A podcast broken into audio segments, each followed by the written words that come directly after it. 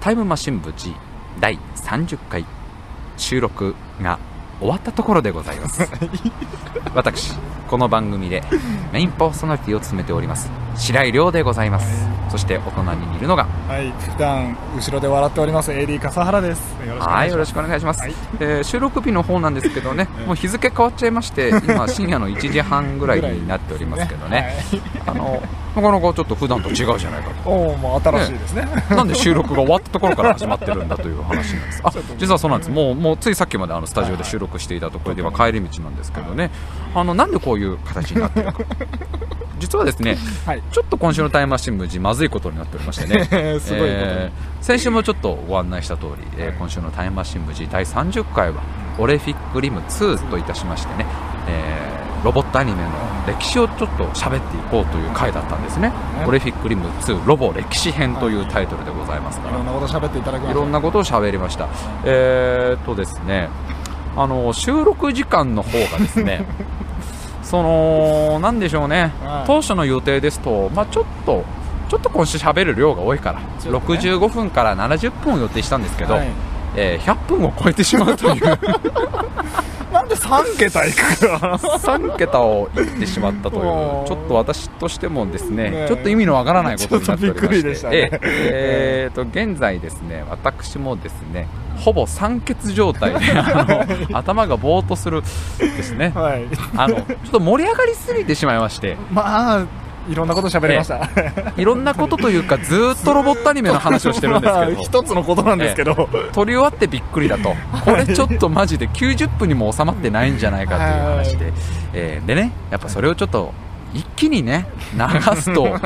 ちょっとさすがにみんなついだって、ちょっとした映画だよ、ですから。90分以上ってもう。ちょっと長い芝居ですよ。ね、ちょちょっと長めのお芝居ですからね。はい。ただそれはさすがに皆さんも聞きづらいということで、はいえー今週のタイムマシン部じゃちょっとあの久しぶりに前後編分割しての配信になります、えー第30回、えー前半と第30回後半に分かれております、はい。であれば少しはちょっと聞きやすいんじゃないかなといったところです、えーですのでまず前半の方楽しんでいただけたらなといったところですね、えーではこの後タイムマシン部 G 第30回前半オレフィックリム2が始まりますので あの本当にねえー。もうどうかしてるよね。びっくりだった。ずーっと喋ってたからね。ーまあそれはこの後出てきますんで、えーどうぞお楽しみください、はい。タイムマシン部 G 第30回収録でございます。収録日は本日9月1日でございますね。なんと夏休みが終わってしまったということで。明日からがな？ちびっこの諸君はまた恐るべし学校生活が始まるわけでございます。最初に言っておきます。今週のタイムマシン部 G ロボットアニメの話しかしません。え、これはもう言っとかないとね、後々怒られても困るしね。え、あの、先週はね、まあ先週の冒頭でもね、ロボットの話しかしません、ロボットアニメの話しかしませんって言ったにもかかわらずね、なんかお前ちょいちょい映画の話したりとか、お前ちょいちょいなんかメールアドレスの告知したりとか、お前、他に余計なこといろいろ入ってたぞ、この野郎と。えーご安心ください。今週はですね、まあ、ロボットアニメの話のみです。メールアドレスの告知はやりますけど、ロボットアニメの話しか出てきません。もう間々別にあのー美味しい都内にあるスープカレー専門店の話も出てきませんし、子熊を保護した優しい動物園職員の話とか出てきませんし、21世紀を担う若手ビジネスマンに向けた新たなビジネス視点の話とか全く出てこないですからね。もうそういう方は、あの、ご自身で勉強していただいた方がよろしいと思います。今週はもう本当に、ロボットアニメの話のみでございますよ。ええ。どうですか皆さん？パシフィックリム見に行きましたか？ね。先週、あれだけ散々私言いましたし、で、今週1週間ずっと皆さんがパシフィックリム見に行くようにね、えー夜な夜なずっと私は念を送ってましたから、皆さんのもとに。おそらく皆さんの枕元のもとにですね、半透明の私がぼーっと現れて、耳元でずっとパシフィックリム、パシフィックリムと言い続けましたので、えーおそらく、まあ、この番組を聞いてくださっている全ての皆さんがね、パシフィックリム見に行ってくださったと思うんですが、まあ、あの、今週はご安心ください。パシフィックリムの話もしません。本当に純粋にロボットアニメの話のみでございますね。ええ。まあ、どういうことかというと、先週の放送の最後でもちょっと言いましたけどね。まあ、先週はちょっとそのパシフィックリムという今やっているロボットと怪獣の映画の感想を喋った後に、じゃあこの後ね、日本のロボットアニメというものがどういう風に進化していったのかという話をしようといったところで、大体あの、1970年代前半を喋って放送時間が来るという大失態を私がね、犯してしまいましたので、今週はその続きでございます。言ってしまえば、オレフィックリム2でございますね。えー、なんとかね、この2がね、こうやって公開することになってね、私今とっても安心しております。えー、私今回オレフィックリムの、えー、主演、監督、脚本、制作、すべてをあの担当している 白井亮でございますけど、なんとかこういう風にね、今週オレフィックリム2の公開をこぎつけたことになんとか今ほっとしてるわけですね。ですのでちょっと、まあ今週から聞かれた方大変申し訳ないんですけど、もし可能であれば、先週から聞いていただいた方が流れの方も理解できますし、なんでタイムマシン無事こんなことになってしまってるのかも、先週を聞いていただければ、そうですね、第29回オリフィックリム1を聞いていただくとなんとなくわかるんですけど、バカ野郎てめえそんな時間あるかボケーという方もいらっしゃるでしょう。お前のそんなクソみたいなラジオにそこまで付き合ってらんないよという、そういう方のためにですね、ちょっとですね、最初5分間ぐらい使えまして、先週のおさらいをえ、先週私、1時間20分喋ったんですけど、それを5分ほどに省略しまして、軽くですよ。軽くおさらいしようかなと。え、まあ、これからですね、やっていこうというのは、日本のロボットアニメ。今回パシフィックリムはものすごくその日本のロボットアニメに影響を受けているわけでございます。で、私自身も生まれてからずっとロボットアニメが大好きです。ガンダムとかマクロスとか大好きです。そういう日本のロボットアニメがどういう風な歴史を辿ってきたかというのを、えー、まあ私なりにいろいろ調べまして、えー、喋っていこうというのがこのオレフィックリムという企画でございます。で、まあじゃあちょっと先週からのおさらいなんですけど、先週喋ったのが、マジンガー Z の登場までですね、まず1960年代に鉄腕アトムと鉄人28号というロボットアニメが生まれる。鉄腕アトム、鉄人28号はまあ皆さんおそらくご存知かなと思います。で、その後、1966年にウルトラマンが誕生して、1971年には仮面ライダーが誕生した。この頃日本はもう完全に特撮ブームでございまして、もう日本を守るのに巨大ロボットはいらねえという時期がしばらく続くんですね。ええ。M78 星雲から来ていただいたあの銀色のお兄さんと、あとあの改造人間の方に頼めば、もう平和は守れるから、ロボットなんか別にいらないよという時期がしばらく続きまして。で、その後やっと、1972年にですね、えー、記念すべき元祖スーパーロボット作品でございます。マジンガー Z。長井豪、先生原作のマジンガー Z がついに放送される。ここからやっとですね、巨大ロボットアニメの歴史が始まるぞといったところまで紹介したんですね。このマジンガー Z じゃ何がそれまでのロボットアニメ、鉄腕アトムとか鉄人28号と違ったかというと、これは人が乗り込むということだった。人が主人公がそのロボットに乗り込んで戦うというのがものすごく新しかったし、そのことによってロボットアニメというのは大きく大きくまた変わっていったんだという話をしました。えー、なんでそれはじゃあ今までとこう違うというか影響力があったのかというと、それはまあ私のような、もうしがない、もう何でもないフリーターですよ。もう先真っ暗のどうしようもない、こういう男でもロボットに乗ればヒーローになれるというふうに見せてくれたわけです。ロボットというのは主人公をヒーローにさせてくれる鎧なんだ。長井豪先生は、まあ、あの、インタビューの中でこうおっしゃってたわけなんですけど、乗り込むことによって誰しもがヒーローになれるという夢を見させてくれたのが、まずロボットアニメ。そして、主人公が乗り込むことによって、主人公とロボットの一体化というのが見られたわけで、アニメーションの演出的にもより緊迫感が高まったり、子供たちのこの感情移入がしやすくなっていったというのが、マジンガー Z のすごいところだったという話ですね。まあ、長井剛先生、あの、その後にもですね、いろいろあの、ロボットアニメを作られておりまして、1974年にはマジンガー Z の続編のグレートマジンガーっていうのが始まりましたし、も同じく1974年は、まあこれもご存知の方多いでしょう、ゲッターロボという、日本で最初に作られた合体ロボのアニメでございますね。えー、ゲットマシンというね、この3体の飛行機みたいのがこうガチャンガチャンガチャンと合体してって、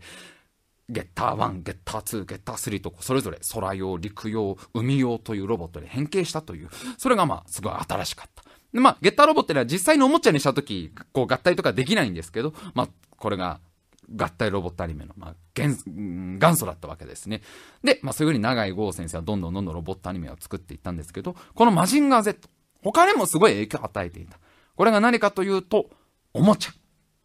超合金マジンガー Z というおもちゃがものすごく売れたという話ですね。まあこれ超合金製じゃなくて、実際は亜鉛製合金の、まあでも鉄製の重くてずっしりとした、触るとひんやりとした、えー、ロボットのおもちゃが、これが100万個を超える大ヒットになったわけです。このことによって、キャラクタービジネスそのものが変わっていたと。アニメーション制作の流れそのものが変わっていた。どういうことかというと、すごくざっくり言ってしまえば、それまではアニメを作って、アニメがヒットしたらおもちゃにしていくという流れだったのを、もう最初からおもちゃが売れる前提でアニメを作っていくと。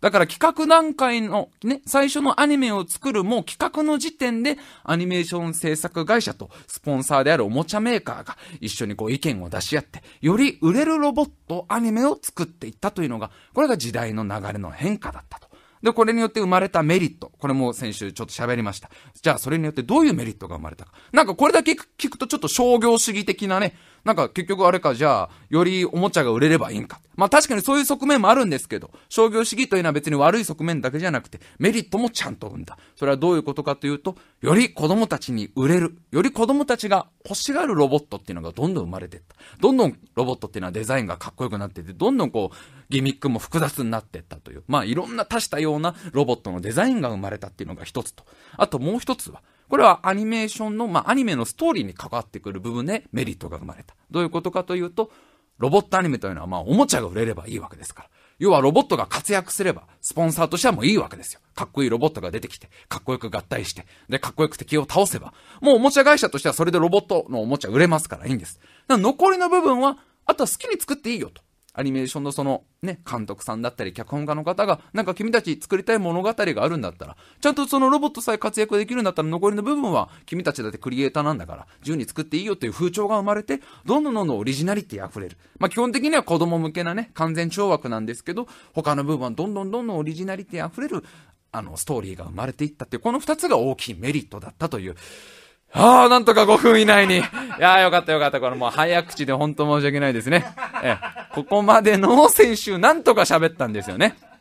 え、まあ、ちょっとまあ、まとめると、1970年代のこの生まれたロボットアニメというのは、おもちゃを売るために進化していったんだというイメージでいいと思うんですね。僕もまあいろいろこう本読んで、えー、勉強していくうちについたイメージはそういうイメージですね。こう子供たちによりおもちゃを買ってもらうために、どんどんどんどんロボットアニメというのは進化していったと。じゃあ具体的にどういう進化があったのかというのを、この後、延々と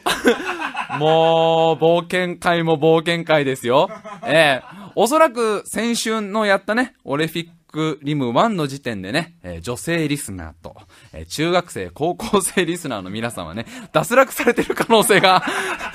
大変高いんです。あのー、これでもね、これでもね、今までロボットアニメを一度も見たことがない人でも楽しめるようになんとか努力して作ってるんです。私も。決してこうね、私と同じようなロボットマニアの人だけが楽しむ放送じゃなくて、なんなら、ついこないで生まれてきた、まだ保育器に入っているあいつにも、ロボットアニメの良さが伝わるようにね、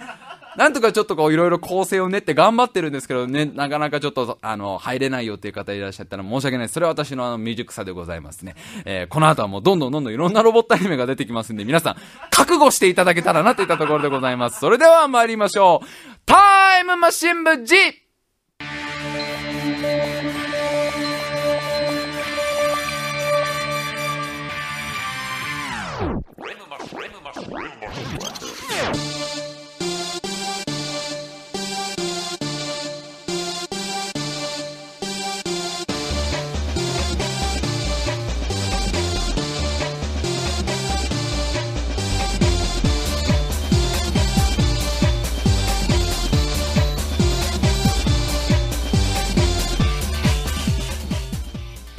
今週も始まりましたタイムマシン部 G お相手を務めさせていただきます白井亮でございます。そして目の前に座っているのがエリー笠原です。よろしくお願いします。よろしくお願いいたします。さあ今週はねタイムマシン部 G オレフィックリム2といたしましてね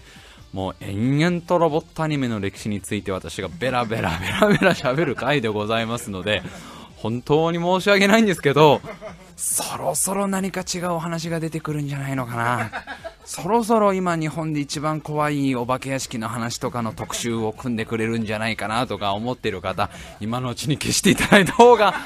安全かと思うんですよね。あの、一切出てきませんから、他の話。もう延々とロボットアニメの話いきますよ。ね。えー、では早速参りましょうか。私もちょっと今週は気合を入れないとね、あの、もう頭がパンクしそうですからね、今ね。えー、じゃあまずその、じゃあマジンガー Z によって、いろいろこう道が開けたオリジナルロボットアニメというものがどんどんどんどんこれから誕生していったという話でございますね。じゃあ皆さんあの教科書の方めくっていただきましてね。あの、私があの、皆さんに配ったと思いますよ。今週、私一週間ずっと日本中のリスナーの皆様のご自宅にですね、あの、ジャポニカ学習帳に書いたロボットアニメの歴史という教科書を私あの、ポストに入れていきましたので、おそらく皆さんの元に届いてるかと思うんですけど、はい、そうです。ジャポニカ学習帳のね、はい、7ページ目開いてください。そうです。はい。オリジナルロボットアニメの誕生というところですね。はい、そうなんです。オリジナルロボットアニメというものが生まれたわけです。じゃあこれがまあ今までのマジンガー Z とかとどう違うかというと、まあ、マジンガー Z っていうのはまあ原作があるわけですね。漫画家先生、長井剛先生という大変、えー、もう本当才能のある漫画家の方がいらっしゃって、で、その方が原作を担当して、それをロボットアニメにしていったんですけど、先ほども話した通り、まあ最初からもうね、売れるおもちゃっていうのを前提に作んなきゃいけないんだから、もう企画段階からオリジナルのものを作らなければならないっていうことで、オリジナルロボットアニメというものが生まれていくわけなんですね。それの、まさしく第1作目。日本で初めて生まれたオリジナルロボットアニメが1974年の勇者ライディーンという作品でございます。これが日本で初めてえー、オリジナルの、もう本当アニメーション制作会社がオリジナルで作ったロボットアニメになるわけです。で、これがもう本当に最初の時点から、企画段階からアニメーション制作サイドの方、で、この、まあ、どういう方がいらっしゃったかってところが、後にガンダムを作った富野義行監督とか、ガンダムであの、キャラクターデザインを手がけたあの、安彦義和さんとか、もうこの辺りはもうロボットアニメファンからしたら、神様のような名前なんですけど、えー、誰それという方いらっしゃったら、もう本当その日本史で言うとこのもう信長と秀吉レベルの方ですよ。もう本当に。それぐらい偉い人なんです。えこのお二人方とか、まあ、他にもいろんな方が、まあ、アニメーションの制作サイドとして参加して。で、じゃあ、おもちゃ側、おもちゃメーカー側は誰が参加したかというと、それこそまさしく、超合金マジンガー Z を開発した村上勝志さんね。村上勝さんという方、この後いっぱい名前出てきますからね。もし、あの、ちょっと、あの、ちょっとねお、おぼろげだみたいな方、ちょっと忘れちゃったという方いたら、ぜひあの、二の腕にね、え掘っていただいて、え掘り物を入れていただいて、村上勝志とか、えちゃんとあの、漢字で、え掘っていただくと大変わかりやすいかなといったところ、私一切責任取りませんけどね。まあそういう風にアニメーション制作サイドの人間とおもちゃメーカーの方が一緒になって会議したわけです。このアニメが本当に企画段階の時、なんか上井草のね、アパートを借りてね、もうみんなでそこで本当に缶詰になって何日も何日もこう考えたらしいんです。これやっぱりなぜかというと、マジンガー Z の後だから。マジンガー Z を超えるアニメを作んなきゃいけないわけ。あんだけ爆発的にヒットしたマジンガー Z のね、まあ、ポストマジンガーですよ。その後のマジンガー Z、マジンガー Z の後のロボットアニメということで、なんとかじゃああれに勝たなきゃ、勝たなきゃということで、もういろんなこう大人たちが頭を使って考えたそうなんです。で、その中でもいろんなアイデアが生まれるんですよ。マジンガー Z がああであれば、うちはこういうアニメを作ろう。例えば、マジンガー Z っていうのはまあロボットに乗り込むわけですよね。ホバーパイルダーというこう飛行メカに乗ってそれが頭にガチャンとくっつく。それがマジンガー Z であれば、じゃあうちのこのライディーンっていうのは、もうほそのままロボットと一体化しちゃおうと。でこのロボットにこう、こうシュピューっとこう、なんか吸い込まれていくような演出をつけてみたりとか。あと、マジンガー Z のデザイン。ね、あの、今週1週間のおそらく皆さんマジンガー Z どんなデザインかなっていうのは、おそらく皆さんね、あのー、私があの今週ね、あのー、日本のテレビ局の方すべてジャックいたしましてね、放送ジャックいたしましてね、あの、サブリミナル効果でずっとね、あのー、何秒間に1回マジンガー Z の政治画をね、していましたので、おそらく皆さんマジンガー Z のデザイン、ね、なんとなくイメージつくかもしれないんですけど、もしまだわからないよという方に簡単に言えば、マジンガー Z っていうのはすごい西洋的だったんです。西洋のこう、甲冑をイメージしたようなデザインだったんです。であれば、ライディーンは、日本の鎧兜でいこう。日本らしいデザインにしていったりとか。あとはもうね、マジンガー Z がもう有名になりすぎちゃってるから、その後にロボットアニメを作ってもさ、なかなか名前を覚えてもらわないじゃん。だったら自分で言っちゃえばいいじゃん。自分でライ,、ね、ライディーンと言えばいいんだっていうことで口をつけたりとか。まあ、こういろんなデザインのアイデアが生まれてったわけなんですね。ね、ちゃんとすごい偉いのがね、ちゃんとおもちゃ屋さんにこのね、スタッフの方が出向いて、で、そのおもちゃ屋さんにいる子供たちにマーケティングをしたらしいんですね、ちゃんと今の子供たちがどういうものが好きなのかっていうのを直接子供に聞いたらしいんですよ。これ今の時代だったらね、もうこれだけでなんか通報とかされちゃいそうですけど、それはちょっとなんか悲しいなとは思うんですけど、当時は、まあ、あの、タイムマシン部で言うんだったら、ずっと前にね、あの、キティちゃんの話でも言いましたけど、当時やっぱいろんなキャラクタービジネスの方っていうのは、その生の現場の声っていうのはやっぱ直接子供に気気に入ったんだと。で、マジンガー Z どうだったとかさ、どういうものが好きなんだいとか。で、まあ、いくつかいろいろ分かってきたことがあるんだと。例えば、子供たちの好きな色。子供たちはどんな色が好きなのか。で、これ実際聞いてみると、マジンガー Z っていうのはね、黒と灰色と赤だったわけです。けど子供たちの好きな色っての実際聞くと、青が好き、赤が好き、白が好き、あと金色が好き。こういう色が生まれてくる。これ、なんとなく皆さん、そうですよ。ガンダムの色ですよ。トリコロールって言われるんですけどね。赤、白、青と。ね、そしてちょっとデコレーションに黄色を入れると。すごくこう華やかな色がやっぱり子供たちは好きであったりとか。あと、結構これがもう面白いなと思ったのが、マジンガー Z の必殺武器。これロケットパンチですね。手がぴょーんと飛ぶロケットパンチ。あれが実はね、実際子供に聞いてみると、あんまり意味を分かってなかったんだと。というのも、ま、ロケットパンチってのはカット割りが必要なんですよ。アニメーションでいうとこの。これからマジンガー Z がロケットパンチを撃つぞっていうシーンと、ボーンって撃ったらその手が飛んでくシーン。そのつながりがあんまり分かってなかったんだと。急になんかこう手が飛ぶように見えちゃう。っていうのはやっぱりほら、見てる子供たちは幼稚園児とかさ、もうそれ、それよりももっと小さい子供たちが見てるから、もうついこの間やっと生まれてきた。まだ生誕5周年ぐらいの子た、ね、4周年5周年レベルの子たちですよ。あんまりその、あの、ロケットパンチぐらいのカット割りでもやっぱりちょっと分かってない子が多かった。であれば、もっと接近戦にしなきゃダメだ。ロボットアニメはもっともっとこう近くで戦うものじゃなきゃダメだ。こう1枚の絵で敵とロボットが戦ってるっていうのを分からせなきゃダメだということで、ライディーンは接近戦になってるわけ。で、接近戦であれば何をしよう。じゃあ、チャンバラさせよう。だって日本の侍なんだから。ということで、ライディーンはですね、こう刀を持つわけです。刀といってもこう縦にこう剣みたいなのがくっついた、えー、とパシックリムを見た方だったらね あのストライカーエルカのスティングブレードっていう武器ですよね。手にこうくっついた刃みたいのをこう武器にして戦うと。か、まあ、こういう風にマジンガー Z ってすごくこう差別化の図られた。ね。全然違うロボットアニメがまたこうロボットのデザインっていうのが生まれていくわけ。だけどまだちょっとこう決め手にかけるとやっぱりあれだけ売れたマジンガー Z に対して、まだなんかちょっとこう足りない気がする。ね。向こうが西洋ならこっちは和風で行こうとか、ね、向こうが乗り込むんだったらこっちは一体化でこう吸い込まれるように入ろうとか、向こうはね、あの、色がこうなら、ああいう灰色とか黒だったらこっちは赤、白、黄色、青で行こうとか、いろいろあったんだけど、まだ決め手にかけるなってなった時に、あの村上和志さん、ね。あもしかして皆さんあの彫り物を入れてしまった方いたら本当に私のその無責任な発言でこのわずか数分の間に一流の彫り師の方に頼んで、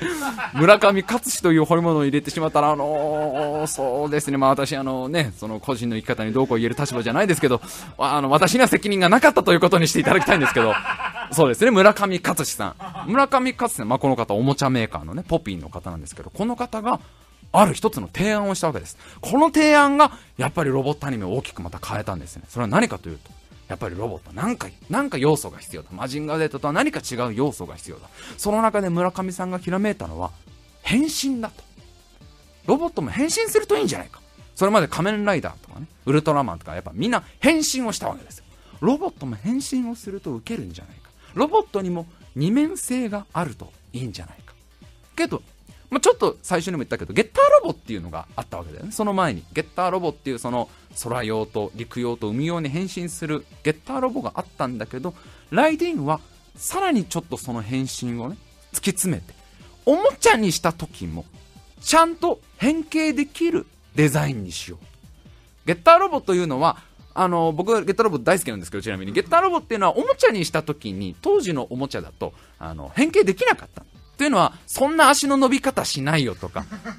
そっから腕出てこないよとか、やっぱアニメーションの、まあ、言ってしまえば嘘があったわけですね。アニメーションでぐにゃーっと変身するようなデザインだった。じゃなくて、あれだとやっぱり、本当におもちゃで変身させようとしたら、なんかライターでちょっと炙って溶かしてみたいな 話になるから、じゃなくて、最初からおもちゃにした時に子供が遊んでて、ロボットから違うものに変形できるものがいいんじゃないか。これは受けるんじゃないかと思いついたわけ。で、村上さんはもう会社にも行かずに、自宅に閉じこもって、毎日ずっとデザインをして、で、これを本当におもちゃにした時に変形できるのかっていうことで、ちゃんとペーパークラフトまで作って、自分で立体化させて、でもいろんなこうデザインを重ねた結果、ライディーンというのは、ロボットアニメ史上初めて、アニメでもおもちゃでも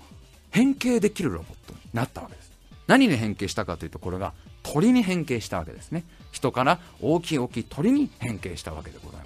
こうやってライディーンというのはどんどんどんどんこうマジンガー Z のそのシンプルなデザインから比べるとどんどんどんどんまた複雑でありながらもこうギミックなんかも満載したロボットになっていくわけでございますね。で、ストーリーもね、ちょっとこう冒頭に言いましたけど、いろんなオリジナルストーリーが生まれた。ライディーンもね、なかなか面白いストーリーなんですよ。当時1970年代の前半っていうのは、オカルトブームだった。世界の七不思議とかね、アトランティス大陸とかムー大陸とか、そういうちょっとこう、オカルト、超能力とかそういうのが流行った。それにいち早くやっぱりこう気づいて、オカルトをちょっと取り入れようと。こういうことでもうライディンっていうのはね、あのー、1万2000年前の古代ムー帝国が残したスーパーロボットっていう もうまんま取り入れてるわけですよ、当時の流行りを。だからね、あの、このライディンが出てくるときはね、まんまモアイ像みたいなやつがパカって割れるわけ。このマジンガー Z はね、先週も話したけど、プールみたいなところからジャバーンって出てくるんだけど、ライディーンっていうのは、なんかあの、もうほんと人の顔が彫ってある、どう見てもそれモアイ像でしょっていうモアイ像がパカッと割れて、その中からライディーンが出てきて、で、こう、現代に蘇った悪い悪い妖魔帝国と戦うっていう、ちょっとこういうオカルトの要素も入れたりして、ちょっと今までにはないえー、ロボットアニメになっていったわけでございますで、鳥に変形するのも、これも必殺技で使ったわけですね。見せ場で鳥に変形させる。えー、ライディーンっていうのは相手にとどめを刺すときにね、ゴッドバードってこう叫んでね、鳥の形に変形するんで、まあ、この話をすると本当に、こういう一個一個俺の思い入れを喋っていくと終わらないからね。でもまあ、ライディーンっていうこの日本史上初めてのオリジナルロボットアニメというのは、さらにこういろんな研究の結果、マジンガー Z を研究したり、市場のちゃんとマーケティングリサーチをして、どんどんどんどんこう、進化していったロボットアニメだったわけです。で、これが実際放送すると、前半はちょっと苦戦しちゃってね、こう視聴率的にもちょっとなかなか伸びなかったんだけど、後半監督を交代してからちゃんと視聴率も取れて、で、おもちゃはやっぱすごい売れたんだと。この、だってそれはそうでしょう。実際にね、自分がこう手を取ってさ、ライディンを変形させることができた。鳥に変形させることができたってなったら、もうついこの間まで母ちゃんのお腹の中にいて、ついこの間までね、離乳食が俺の命だぜっていう、あの子たちにからしたらね、もう衝撃だったんでしょうね。まあこれがかなり売れて、成功したわけ。ライディーンが成功したことによって、やっぱりオリジナルロボットアニメは儲かるじゃねえか。やっぱりこれはビジネスになるじゃねえかということで、いろんな玩具メーカーも参加しだして、どんどんどんどんこの1970年代というのは、スーパーロボットブームになっていくわけですよ。うん、多種多様ないろんなロボットブームが、ロボットが生まれていくわけ。で、ちょっと調べたらすごい時期があるんですよ。1976年の秋ぐらいは、1週間ほぼ毎日ロボットアニメやってんの。すごいんですよ、これ。月曜日にマシンブラスターっていうのがやって、火曜日にダイアポロンっていうのがやって、水曜日にゴーダムっていうのがやって、木曜日にガイキングっていうのがやって、土曜日にコンバトラ V がやって、休曜、日曜日にガキンっていうのがやるっていう。このね、だからもう金曜日以外ずーっとロボットアニメやってるで、今あげたのだけじゃないからね。その、日曜日は他にもう一本やってたりとか、水曜日は水曜日で他になんか違うのもやってたりとか、こう、ダブってる日もあるんですよ。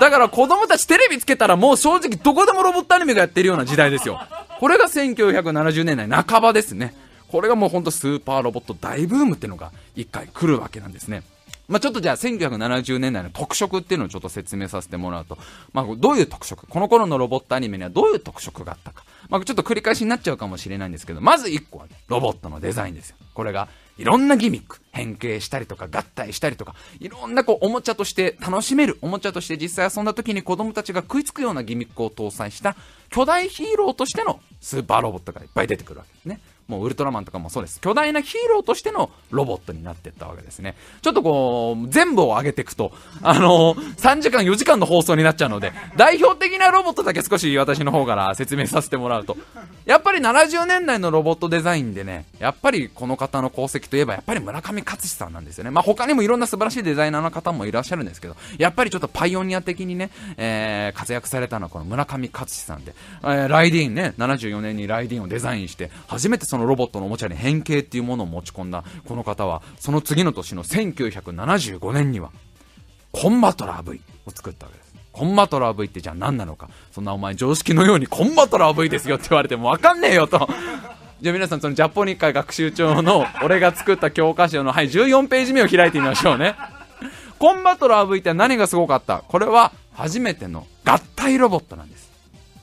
まあ、合体ロボットっていうのはもちろんそのアニメにしてもおもちゃにしてもちゃんと合体することができるロボット。5体のちっちゃい子のマシンたちが順番にガチャンガチャンガチャンってくっついてって、それが1台のロボットになる。頭のだけのジェット機と胸と手だけのその爆撃機と、えー、お腹の部分が、えーと、戦車になってでこう腰からふくらはぎにかけてが潜水艇になってで足首から先がなんかよくわかんない小さい車になるっていう。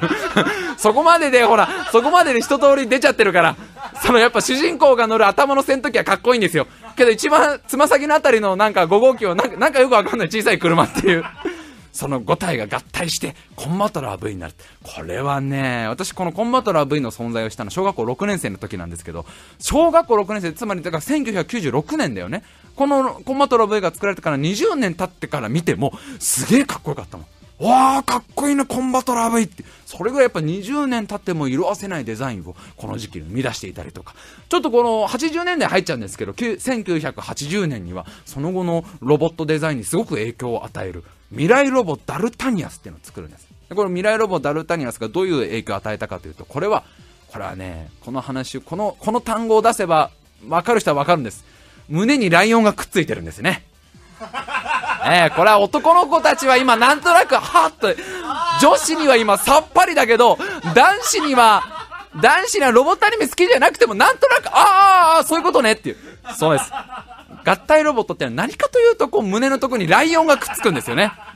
それを一番最初にやったのがこの未来ロボダルタニアス。これは人間型のロボットとライオン型のロボットと戦闘機が合体して一台のロボットになるっていう、もう男の子の好きなもの全部盛りみたいな トッピングを全部入れましたという、えー、そういうロボットを作ったりとか、村上さんがやっぱりデザインしたこのロボットっていうのはその後すごく影響を、やっぱりもう本当基礎を作ったような方だから。で、この方のすごいところっていうのは、アニメーションでもかっこいいんだけど、ちゃんとおもちゃとして楽しめるってとこなんだよね。おもちゃとして破綻してないわけよ。おもちゃ化した時ちゃんと子供が合体させることができたり、変形させることができる。これはやっぱり大事なんですよね。だってやっぱりおもちゃが売れなきゃ、アニメは作れないし。で、子供たちとしてもやっぱり自分が手に取った時にね、自分でこう合体とかできるからより好きになっていくという。この村上勝さんという方、ぜひ覚えていただいて。で、この方ね、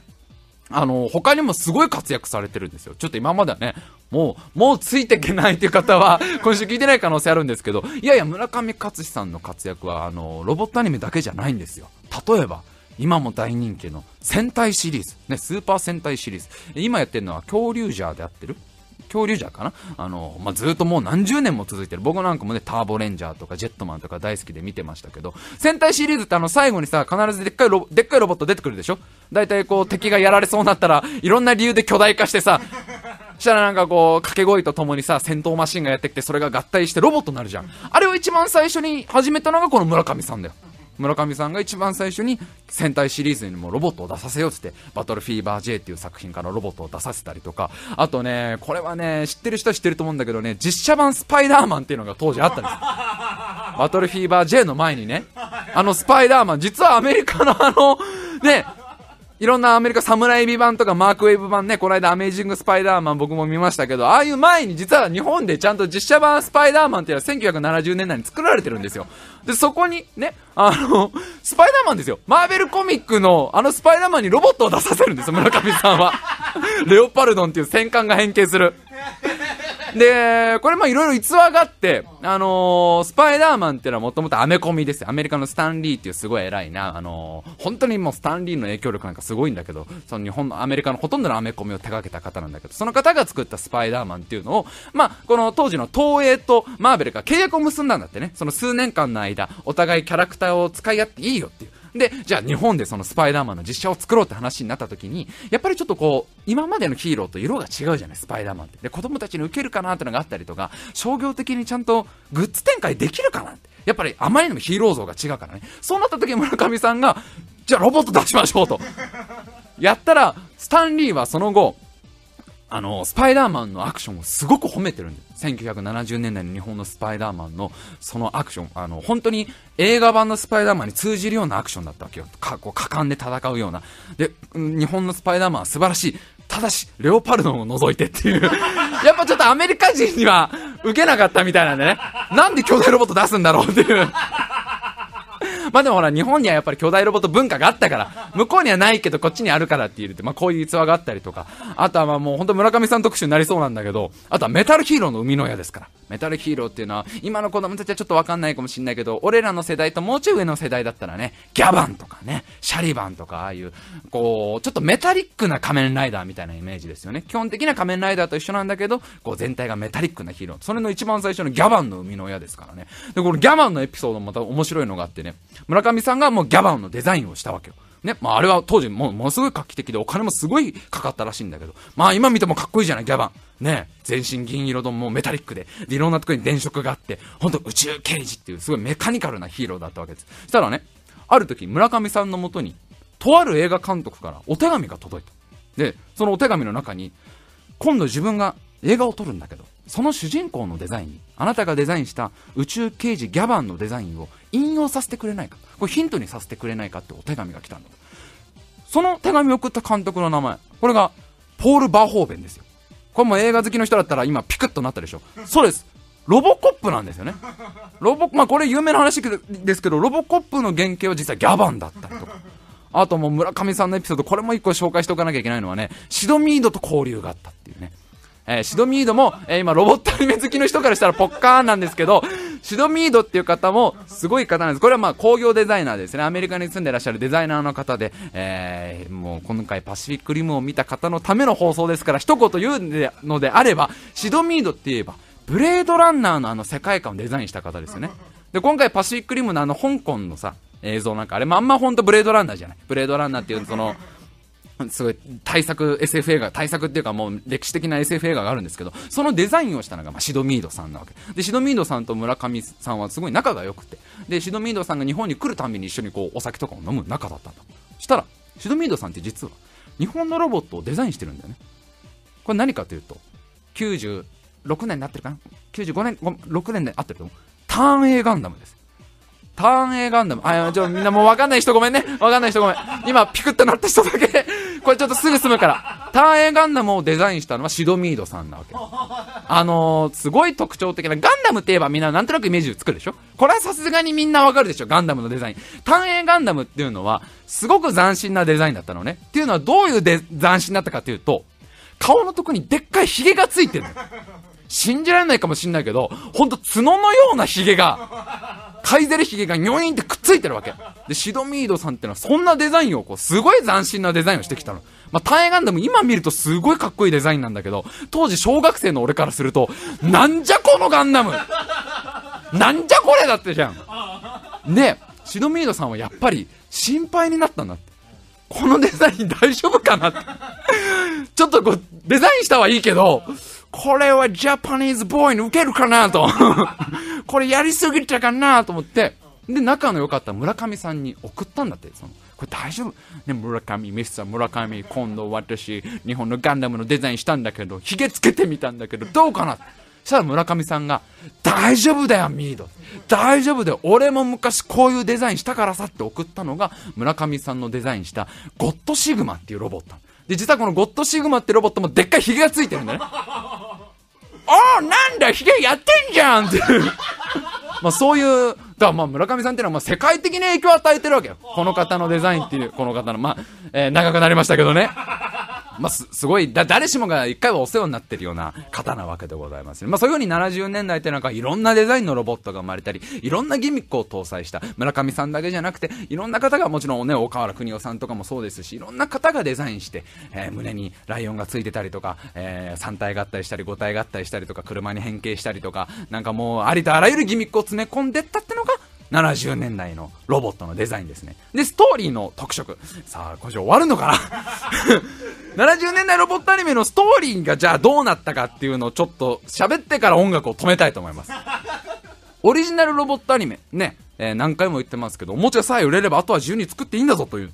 それはさ、やっぱりアニメーション制作サイドとしては嬉しかったわけだよね、やっぱりね。もちろんそのスポンサーの言うことを聞かなきゃいけないっていうクリエイターとして悔しいような部分もあったんだろうけど、でも、やっぱり自由に作品が作れる。やっぱり当時はさ、ね、なかなかそんな、ほいほいほいほいアニメーション作れるわけない。まあ今でもそうだと思うよ。アニメーション作るってすごいお金もかかるわけだし、やっぱりそれまでの流れとしては有名な原作があって初めて作れる。ね、手塚先生が書いたんだったらある程度ヒットするだろうとか、長井先生が作ったんだったらある程度ヒットするだろうとかいう流れがあったの、いやいやちゃんとおもちゃが売れるんだったら君たちが自由に作っていいっていうことでいろんなストーリーが生まれてったわけ。でまあ本当にこれもいろんなストーリーがあって全部紹介していたらそれだけでもうオレフィックリム7ぐらいまで作んなきゃいけないから、本当にこれも代表作、代表例をちょっと一つだけにさせてください。えー、やっぱりこの方だと思うんですね。長浜忠夫監、長浜忠夫監督という方、えー、この方がやっぱり70年代の代表的な、えー、ロボットアニメの監督なんですね。これ長浜監督っていうのはもともとあの、巨人の星ね。巨人の星の演出なんかですごい有名になった方がですね。で、この監督が、まあ、ロボットアニメいくつか監督してるわけなんですね。で、まあ、長浜ロマンロボシリーズなんて言われるんですよ。え代表作をこう3つ並べてロマンロボシリーズって言うんですね。コンバトラー V とボルテス5と東証ダイモスっていうこの3つを、まあ、長浜ロマンロボシリーズなんて言うんですね。この監督何がすごかったか。今までのロボットアニメとこう比べて。まあ今までのロボットアニメって本当に分かりやすい完全懲悪だよね。こう敵はもうすげえ悪い奴らで、もう人間死ねーみたいな、人類全滅じゃーみたいな、地球はわしのもんじゃーみたいな感じでいろんなのが出てきて、それを正義のロボットが倒していたんですけど、長浜監督が取り入れたのは、敵にも悲劇がある。敵にも人生があって、敵にも敵なりの理由があって、敵側にもちゃんとこう悲劇っていうのがある。何も悲しいのは地球側だけじゃない。向こう側にだっていろんな辛いことがあるんだっていうのもロボットアニメに取り入れた方なんですよ。これもね、もう本当はコンボトラー V もダイモンスも全部説明したいんですけど、まあ、ちょっと本当に1個だけ、ボルテス5。えー、この方が監督したボルテス5。まあ、あの、これも五体合体のね、コンモトラ V のその後に作られたボルテス5というロボットアニメ。えー、このストーリーがすごいですよ。えー、ちょっとここからあらすじを喋りますんでね、本当にこれは子供向けの作品なのかという、えー、どれぐらい当時のロボットアニメがどんどんどんどんストーリーも、今見ても、何の遜色もないものになっていたかということで、じゃあ、ボルテス5のあらすじ。これすごいですよ。ボルテス5。まあ、舞台は地球です。で、その地球に敵の異星人が攻め込んでくる。これはまあ今までのロボットアニメとそんな変わらないですよね。え敵の異星人の名前はボアザン星人。ね、でこのボアザン星人っていうのが地球に攻め込んできて、それを正義のロボットボルテス5が倒すんですけど、こっからが面白いのが、ボアザン星人の住むこのボアザン星というのは、実はですね、生まれながら身分の差がある。ね、まあ、ね、日本あの日本だって昔はね生まれながらこう侍さんと、ね、百姓だとやっぱり身分の差があったりとかまあ未だにね世界中でそういう身分の差とかね差別っていうのはいろいろ残ってますけどこのバーザン制にも生まれながらに身分の差階級制度があったわけですよ。ね。でこのどこでじゃあその身分の差が変わる、ね、決まるかというと生まれた時に角が生えてるボアザン星人は偉いやつ。どんどん上に行ける。角が生えてなければ一生奴隷という、そういうもうものすごい厳しい厳しいこの身分の差があったわけなんです。そういう設定なわけね。で、このボアザン星にラゴールさんという方が生まれます。ラゴールさんという男の人が生まれます。で、この方はなんと、皇帝、一番偉い、ボアザン星で一番偉い皇帝の老いなんですね。皇帝の老いっつったらもうね、それ相当地位も高いし、それはもう一生万々歳だろうと。ね、なんつったってこの方黙ってれば、そのまんま黙ってれば皇帝になれる皇位継承者として生まれるから、このラゴールさんね、普通に考えたら、生まれもいいし、何一つ苦労しないだろうと思うでしょ？けど、ワーザン星は角が生えていなければ人じゃないんですよ。角が生えてなければもう一生奴隷なんです。このラゴールさん、角が生えてこなかった。角を生えずに生まれてしまった。皇族の人間でありながら。だからやっぱり、生まれたからやっぱりね、まあいろいろちょっと一悶着あるんだけど、最終的には奴隷のような扱いを受けてくる。皇位継承者のはずなのに、角が生えてないという理由だけで、ものすごくこう不当に扱われるわけ。で、このラゴールさんっていうのはやっぱり反乱を起こすんですね。この、こんな世界間違えてるっってボアザン星で反乱を起こすんだけど、それも失敗に終わっちゃって、命からがら地球に逃げ延びてくるんです。で、地球に逃げ延びてきて、で、その頃も、あの、ボアザン星ってのは、どんどん悪い奴らがこう牛耳っていくから、どんどんどんどん過激な惑星になっていく。どんどん宇宙侵略とか始めるから、地球にの逃げ延びたこのラゴールさんは、いつかボアザン星が地球に攻めてくるに違いないから、ロボットを作ろう。守るために、この地球を守るためにロボットを作ろうということで、ここで初めて地球に亡命してきたラゴールさんがボルテス5というロボットを作るんですね。で、その作っていく過程で一緒に作っていたこの日本人の女性を愛しちゃうわけです。一緒に好きになっちゃうわけ。一緒に作ってる女性のこと。で、結婚するわけです。間に子供が生まれるんです。3人の子供が生まれるんです。これが主人公だという。まずここまでで、なんて複雑なんでしょう。なんて複雑なんでしょう。つまり敵のボアザン星と自分の故郷の地球のハーフなんですね。主人公たちは。これが主人公になっていく。で、ラゴールさんはボルテス5が完成した後、やっぱり自分はボアザン星人の人間だから。で、ボアザン星はどんどんどんどん悪くなっちゃってる。悪いね、この力を持った奴らがどんどんどんどんこう、こう権力を掌握して、どんどん悪い惑星になってるから、自分はちゃんとボアザン星に戻って、えー、こう平和の活動をしていきたいと思ってて、こう帰るわけですね、ボアザン星に。で、時はまた数年経って、地球にやっぱり攻め込んできちゃうわけですよ、ボアザン星人が。っていうのはやっぱりラゴールさんすぐ捕まっちゃって、で、ボアザン星はどんどん過激派がどんどん強くなっていって、いやもうどんどんこう植民地的にいろんな惑星を植民地にしていくわけ、どんどん侵略を始めて、で、やっぱり地球に侵略する、しに来るわけですよ。で、その時立ち上がったのが、そのラゴールさんが作っておいてくれたボルテス5。そしてそれに乗り込むのが、ラゴールさんの子供たち3人と、まあ、他にも2人仲間が入って5人が乗り込んで戦うというストーリーなんですよ。で、さらに、もうちょっとで終わるからね、さらに複雑なのが、まあ、ボアザン星地球に攻め込んでくるわな。お前ら、この地球も我々ボアザン星の植民地となるのだってこう攻め込んでくる。その地球攻撃の総司令官みたいのがいるわけね。地球攻撃を一番こう指示出している司令官。言ってしまえば、まあ、主人公たちの一番のライバルですよね。これが、プリンセス・ハイネルというすごい男前のキャラクターなまあもう本当美青年キャラクターなこのハイネルという男が、祖国、ボアザン星のために地球を我々に渡せとこう戦いを仕掛けてくるわけ。実はこのハイネルという人、プリンセスハイネルは、ラゴールさんが地球に来る前に、ボアザン星で奥さんがいたんですよ。その奥さんとの間に生まれた子供なんですよ。つまり、この主人公のケンイチ君って言うんだけどね、主人公のケンイチ君とハイネルというのは毎週戦う仲です。戦い、もうお互い本当に血で血を流しながらこう戦うライバル関係でありながら、なんと腹違いの兄弟という設定なんですよ。子供はついてこれんかいと。ね。すごい、だから、壮大な人間ドラマでしょ。ね。で、まあ、本当に細かく話すとそれだけで今週終わっちゃうから、まあ、ここら辺にしとくけど、まあ、ボルテス5というのはそういうふうにいろんな人間ドラマ、敵側にもいろんなドラマがあって、ただただあいつらはこう、地底からやってきたわけでもないし、なんか古代から目覚めたわけでもない、いろんな事情があってこう、地球に攻め込んできて、で、その総司令官にですら、あんなに悪そうに見える総司令官にですら、実は壮大な、壮絶な人生があって、向こうにも厳しい階級制度っていうものがあってとか、いろんな要素が組み合わさって、で、最終回では、やっとこの主人公とハイネルがお互いが兄弟ってわかるんですよ。で、兄弟ってわかるんだけど、最後このハイネルは敵の攻撃からこのケンイチ君を守って死んでっちゃうという、悲劇でしょ、まさしく。こんな風に、まあ、基本的には子供向けの完全懲悪のストーリーでありながら、すごくいろんなドラマを盛り込んでったわけですよ。これがやっぱり70年代のロボットアニメっていうのがどんどんどんどん進化していった理由ですし、やっぱこの長浜監督ってやっぱすごい方だったんだな。当時の子供たちがどこまでね、その全容分かってたのかは分からないけど、このストーリーだけ聞けばさ、今の俺らが聞いても、はーってなるぐらい、まあよくできた、えー、そういうストーリーが生まれていった。まあ70年代の特色、まあ復習しますけど、まあいろんなギミックを搭載したロボットがね、デザインされていったということと、こういうふうにいろんな要素を詰め込んだオリジナルのストーリーが生まれていったわけです。で、70年代もう本当に76年は本当毎日ね、ロボットアニメやってるぐらい、どんどんスーパーロボットブームっていうのが、どんどん加熱していくんですけど、やっぱり一気に加熱したブームっていうのはだんだん下がっていくんですね。ちょっとずつやっぱり人気が落ちちゃって、ちょっとずつこう作られる本数も下がっていっちゃうわけですよ。まあこれはまあいろんな、なんかあの理由があるみたいなんですけど、どうしてもやっぱりロボットアニメね、これだけ面白いものでも、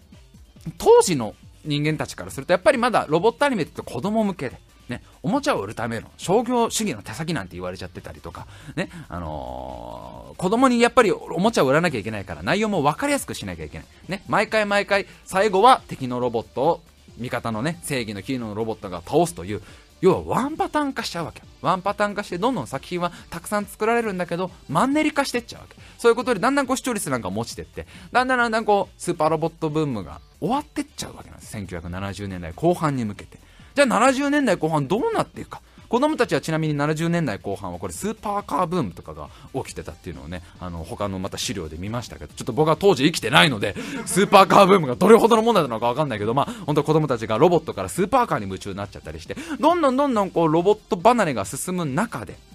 1970年代後半っていうのは世界的にもちょっと大きい流れがあった世界的に見てもこれは一つのブームが生まれるわけこれ何かというと宇宙 SF ブームってのが始まるのね。これ代表的なところで言えばこれは正直まあ今週聞いてくださる方全員わかるでしょう。1977年日本公開78年スター・ウォーズですね。ジョージ・ルーカスの「スター・ウォーズ」ってのが世界中でヒットしたりとか。あとは1978年にスティーブン・スピルバーグの「未知との遭遇」がこうヒットしたり。それまでこう SF っていうのはちょっとこうマニアックであったりとか一部の人間が楽しむものだったのがあれ？SF 面白いと世界的にどんどんどんどんどんどんこう変わっていくわけですでそんな中日本のアニメ界もこのねまさしくもうもうそのアニメの歴史を変えるような宇宙 SF 対策が生まれるわけでございますよこれが1974年、テレビは74年、劇場版は1977年。今、劇場版って聞いてなんとなくハッと分かった人もいると思うんですけど、1977年の宇宙戦艦ヤマト。これですね。宇宙戦艦ヤマトの劇場版が大ヒットするわけです。ロボットブームがだんだん下がってきた時に、宇宙戦艦ヤマトがこう飛び立っていったわけですね。飛び立っていったわけですよ。ええで、ブレストファイアとか撃たなくなった代わりに波動砲を撃ったわけですよ。この宇宙戦艦ヤマト、まあこれはなんとなく日本のアニメ史とかをちょっと知ってる人なんかわかると思うけど、これめちゃくちゃヒットしたわけです。もう社会現象になっちゃったわけです。宇宙戦艦ヤマトというものが。もう本当にものすごくヒットした。で、宇宙戦艦ヤマト、自分が実際ね、あんまりちゃんと見てる人間じゃないから語れるんじゃないわけですよ。ただいろんな当時の資料とかをこう目を通すと、やっぱりヤマトが変えたことっていうのは、視聴者の層を変えたんでね。それまでアニメっていうのはテレビ漫画って呼ばれてた。ね、小さい子供、幼稚園とか小学生、低学年が見るものから、宇宙戦艦ヤマトによって、中学生とか高校生が見るようになってた。どんどんどんどん層が上に上がってって、どんどんどんどんこの幅広い世代の人間たちがアニメというものを見るようになった。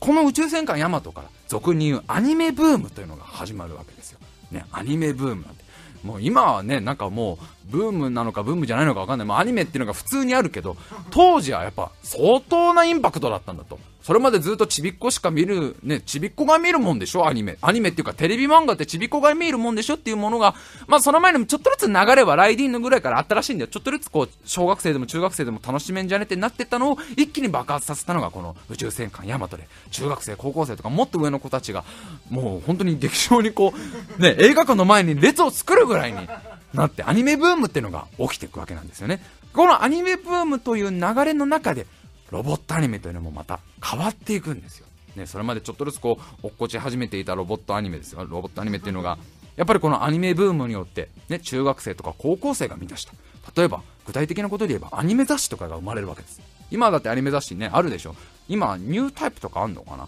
これでもさアニメ雑誌とか あんまり正直見ないから分かんないけどニュータイプとかねアニメージュとかそういうまあアニメ雑誌今もいろいろあるけど当時アニメ雑誌っていうのがいっぱい出てきたりとかしてどんどんアニメの認知度っていうのが上がっていく中ねどんどんこのロボットアニメっていうのも変わっていくわけ。それはどういう変わりかというと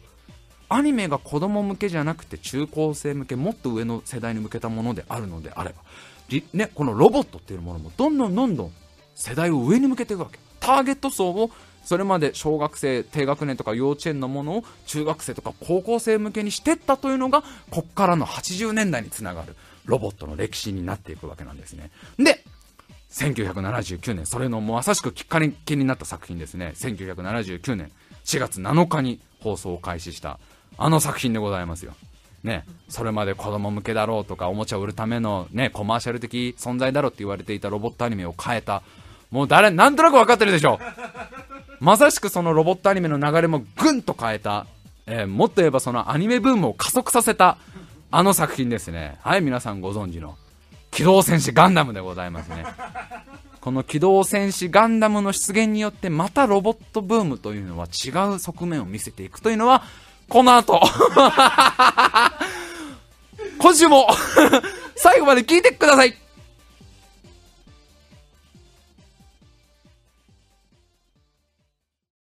さあ笠原さん再び収録が終わった後の2人ですけど。いやずーっと喋ってましたね、えーやっとガンダムが出てきたと。ガ いつ出てくるんだと思いましたけど、ね、本当を言えばね、そのザンボット3の話もしたかったしね、鋼鉄 G 軍の話もしたかったし、ね、いっぱいいっぱいあるんですよ、本当 話したかった話したかったロボットアニメ。そうでね、はい今回いろいろ構成を練ってね、うん。ちゃんとこう初めての ロボットアニメ見たことない方でも少しでもこう入りやすいようにって練っていく上でどんどんどうしてもちょっとこう選んでったんですよ。本当にやろうと思えば6時間ぐらいの作品に なるんですけど、削ってこれかって話ですよ、まあ構成練ってこれかって話です、えーここでやっと半分約半分ですから。半分です。えーここからまたちょっと80年代がとんでもないえーことになっていくという、びっくりしましたところでございます、は。いえーぜひあの皆さん後半の方も聞いていただけたらと思います。よろしくお願いいたします。